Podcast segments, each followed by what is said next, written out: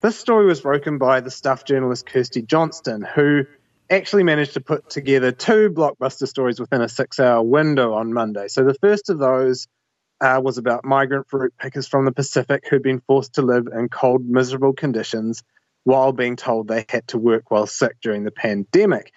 And that would have been enough for a day's work for most people. But then the story on Uffindell came out hours later and it's shaped the news agenda since, obviously. So, I mean, I'd like to award Johnston the coveted Midweek Media Watch Award for exemplary uh, journalism and offer her our congratulations. But I would note that it's kind of unfortunate though, that other media entities haven't quite gone to the same lengths because many of the organisations that initially followed this story, including One News, RNZ's Morning Report, News Hub, they all failed to credit stuff and, and they instead initially attributed this story to a report, you know, a vague, you know, a report. Uh, that's unfortunate, I think, especially given stuff is still the only outlet that's interviewed Uffindell's victim at King's College. And so much of the other reporting is secondhand. It's relying on that, and it wouldn't be possible without that original work. So, really, best practice to credit it. And that's something of a, of a curse, I think, in New Zealand journalism. I don't know if you saw with David Farrier's reporting on Arise Church, there was a lot of that where he would break a story and then media responded to David's reporting, would report uh, new developments as if they were new and they were almost happening in a vacuum. And I found that quite odd, and so did David Farrier, obviously. Anna Fifield, the Dominion Post editor, she spent much of her career working overseas. She tweeted that it's been a surprise seeing how little our news organisations credit each other here. And look, uh, I actually tried to look into this issue of attribution in the past because it, it, just keeps cropping up. People keep complaining about it. Everyone's kind of angry at each other. But I, I, I did ask a few media organisations for their policy. The Herald said it has policies actually mandating it. And to its credit, though, it was one of the few that did, you know, credit Johnston's work on this one. Stuff has a policy mandating attribution as well. But it does seem like these policies aren't always followed, or at least are not followed consistently. And I just find that kind of sad because it, it's not just sad, it's also self defeating because what goes around comes around, right? If everyone credits, everyone wins, we all get each other's clicks. The Cold War, I think, on attribution must end. I'm, I'm appealing for an armistice, a peace treaty right now.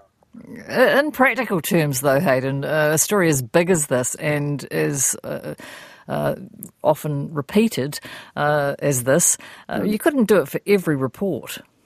No, I don't think and especially once you've got your own sources and you're stacking up your own stuff. And look, that was the case with the rise as well. I didn't think that every report should have been, you know, credited to David. But when there was actual actions from Arise that actually arose out of David's reporting, sometimes he still wasn't mentioned, which was weird, and it actually gave readers a less complete picture. In this case, when you're really relying on another organization's work, you haven't done your own work, you should credit them. And once you've done your own, you can get you can get on with just writing the story as normal. Sounds fair. Uh, there was also an insinuation that this story uh, might actually be part of some coordinated political hit job. Yeah, and I just wanted to touch on this briefly. There was Patrick Smellie, Business Desk's founder. He wrote a sort of, uh, uh, I don't know whether I'm misinterpreting. It was, a, it was a bit vague, but he said, you know, this could be considered a leak designed to deflect from the government. Uh, Tim Beveridge on News Talk ZB, he was more explicit. He just said, I think most of us would accept this is a calculated and well timed political hit job. And he was on a panel at that time with Jack Tame, who, to his credit, rounded on him relatively strongly over that. And I, I just want to so you know Johnston's given a Kirsty given a pretty clear timeline uh, of how the story came about, and it's just not true that it's some sort of coordinated political hit job. She's not a gallery reporter. I kind of have some detail on how it came about. It was a long process. It's not like one of those things that was timed for poll day or whatever. And so I, I just think with this kind of thing, I'd caution that it's pretty insulting to insinuate that a fellow journalist or, or indeed, like alleged victims are participating in a planned political attack, and that's particularly if you don't have any facts to back that up. Well, attribution and story origin aside, there's been some debate when the story first broke, uh, perhaps not today, about whether it should have been a story at all, given how long ago it took place this was the big complaint from commentators over this saga, and I'll just highlight a few bits of audio. But when, when the story first broke, Heather du Plessis-Allen, she carried out a pretty good interview with Sam Uffindell, and it covered some important points, but I thought it was interesting how it ended. So this is how that went.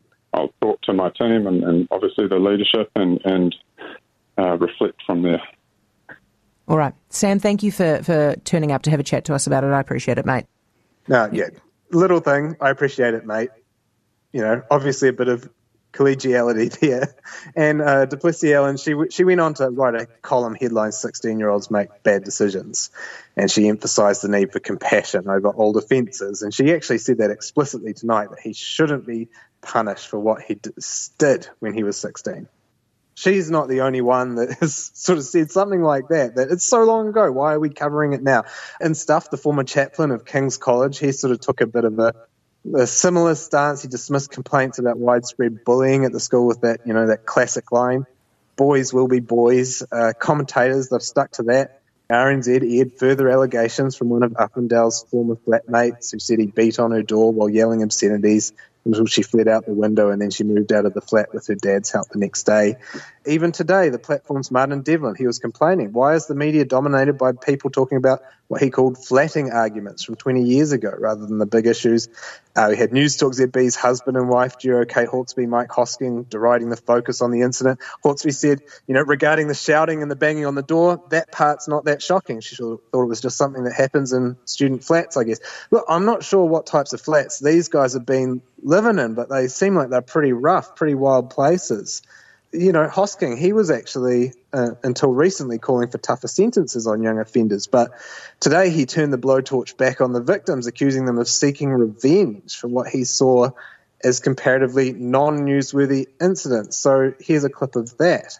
And where does it stop? If banging on the door and yelling is cause for a QC, how many other stories of doors out there are there?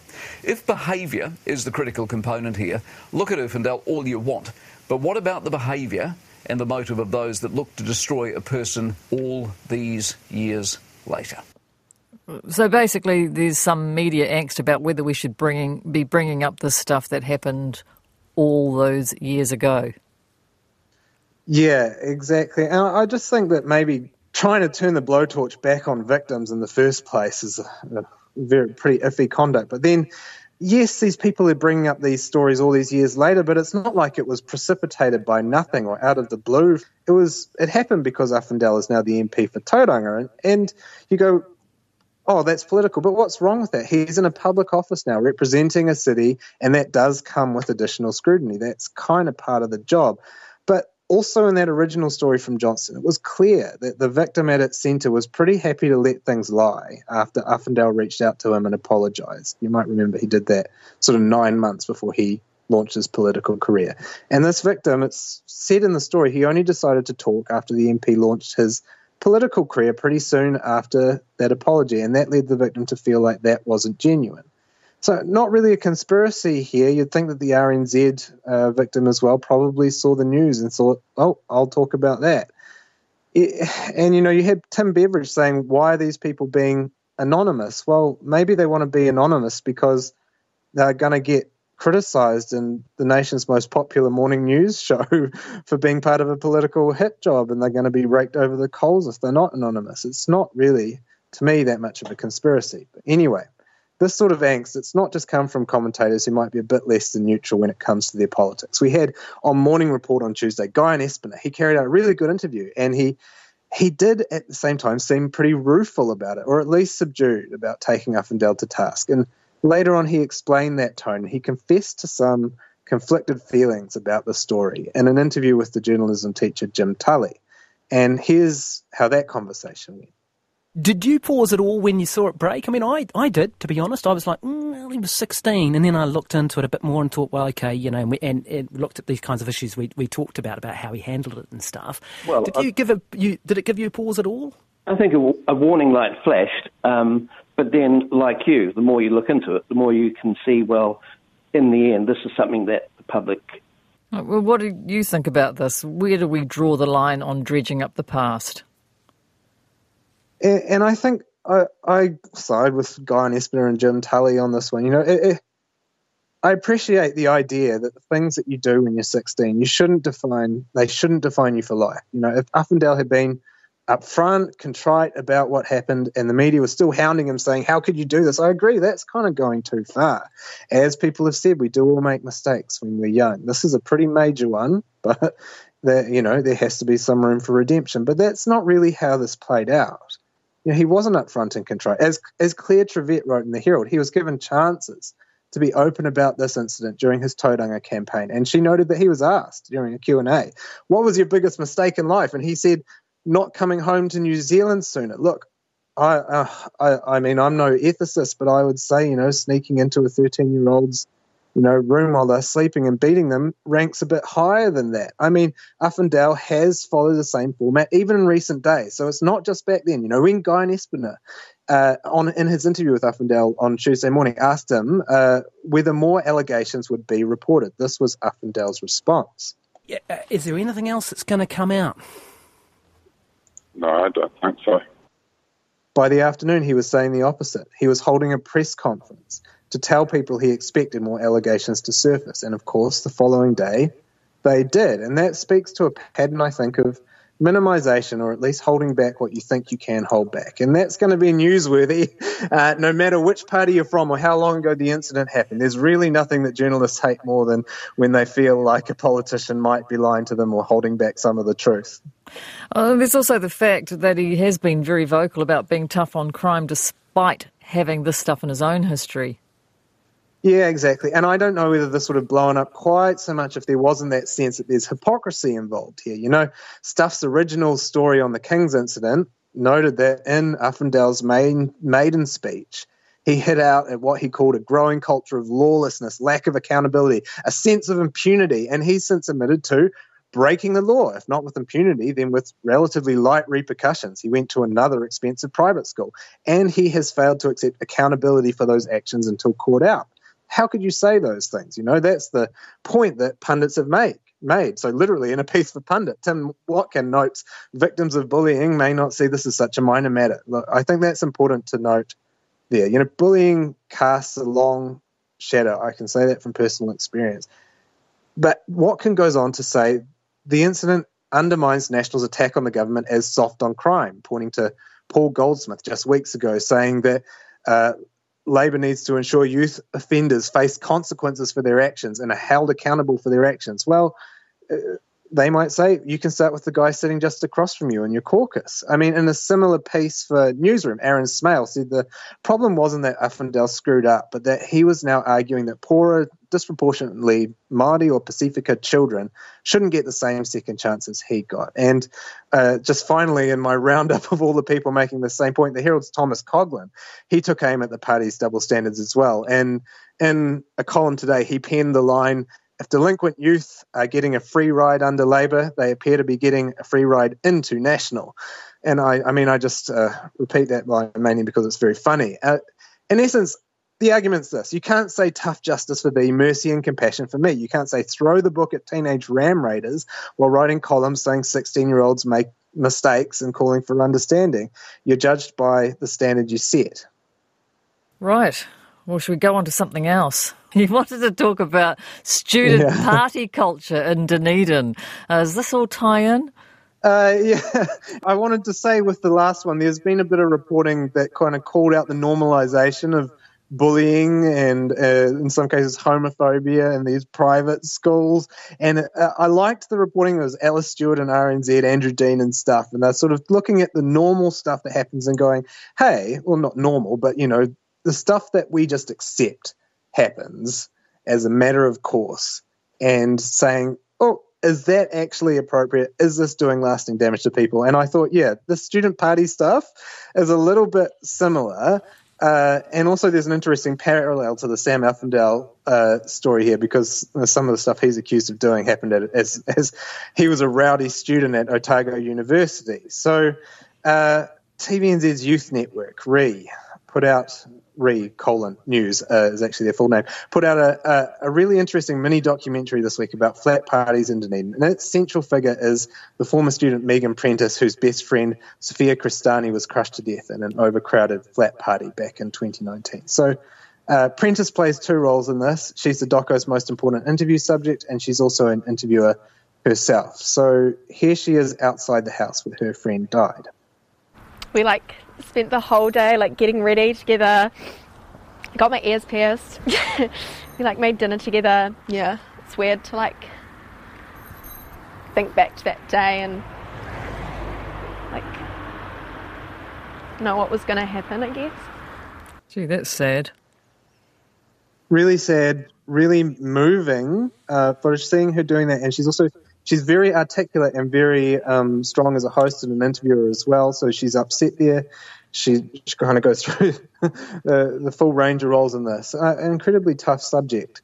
Uh, the doco's key thesis is that flat parties are pretty out of hand in Otepoti. So no huge surprise there, not exactly breaking news, but it argues that the situation has been made worse by efforts to shunt out a lot of the bars like the Captain Cook or, you know, where students used to congregate. And you know those bars had a bit of a reputation, but in Prentice's eyes, allowing them to close has just forced all of the student revelry into flats where it's less regulated and often far more unsafe. And so, yeah, just a normal thing that's happening, uh, nothing that people are really, you know, condemning all the time, but really trying to come up with taking the status quo, identifying an issue with it, and proposing a solution. And uh, I thought that was good, and that's something that a lot of people have done this week, including in the Sam Uffindell story when it's talking about the culture of boarding schools. But also, I want to note that strangely, this is not the only excellent mini doco I've seen on student culture in uh, Otago University just in the last few weeks. Oh, what else have you seen? Uh, the second one is by a young collective called the Department of Information, and just to put it euphemistically, it's a, it's a bit more Great name, a bit more raw than the one produced by Re. It, it, it's basically kind of gonzo journalism from the scene of a raging party on Castle Street in Dunedin. So if, you, if you're tough enough to endure some bad language and the sound of a whole bunch of drunk students repeatedly putting the interviewer's microphone in their mouths for some reason, uh, uh, then I'd recommend watching it as a companion piece to the one on Re. It also talks about people getting hurt at parties, but it kind of gives a more, I'll say, first-hand picture of why those injuries take place. And this is about the only clip I could find that's broadcastable on Her Majesty's National Radio Service. A bit of DnB, bit of fun, yeah, I don't know what else. Basically, if you dance to the bass enough, you forget about your childhood trauma for a little bit, and that's just a beautiful thing. I kind of go something like, yes, yes, yes, yes, yes, yes, yes, yes. Glad I wasn't there. Uh, we might have been a little bit out of place if we were there, Karyn. That should give you a taste of just how this uh, doco goes. It's really fly on the wall. It doesn't offer any commentary around the sides. It's not like the Re one where it has a real point, but it, it does give you. A, it, uh, it's really compelling, actually. It gives you a picture of uh, what the issues could be without actually saying what the issues could be, and it has a really poignant coda, which I won't spoil for you, but the ending is really great. So, what you're saying is that we're coming up with some great youth content here. I love both these docos, but it, leads me to my last topic, which is a scoop from the spin off Duncan Grieve. And recently, some job ads started going up for Vice NZ, and that struck a lot of people as weird because Vice NZ closed its New Zealand office in 2019 and made all its staff redundant. So Grieve started digging into this, and apparently, all these new roles are entirely funded by the Ministry of Social Development as part of its series that it's running apparently on teaching teens how to deal with breakups.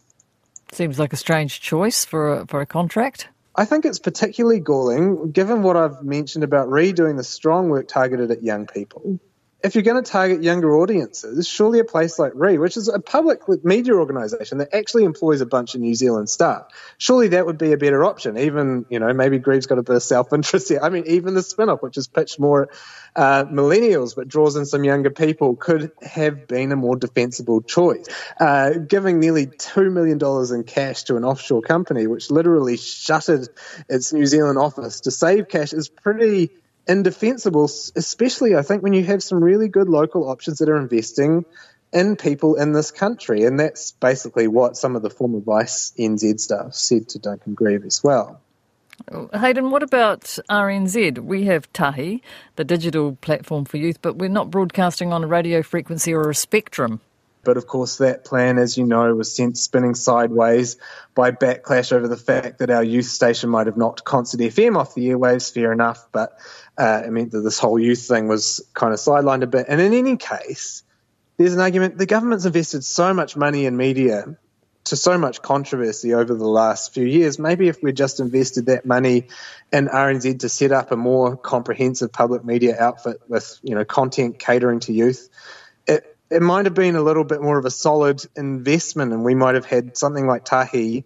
Uh, off the ground, that would have been a better destination for some of this Ministry of Social Development uh, cash instead of sending it offshore to a, a company that's already left our borders to set up its New Zealand office again.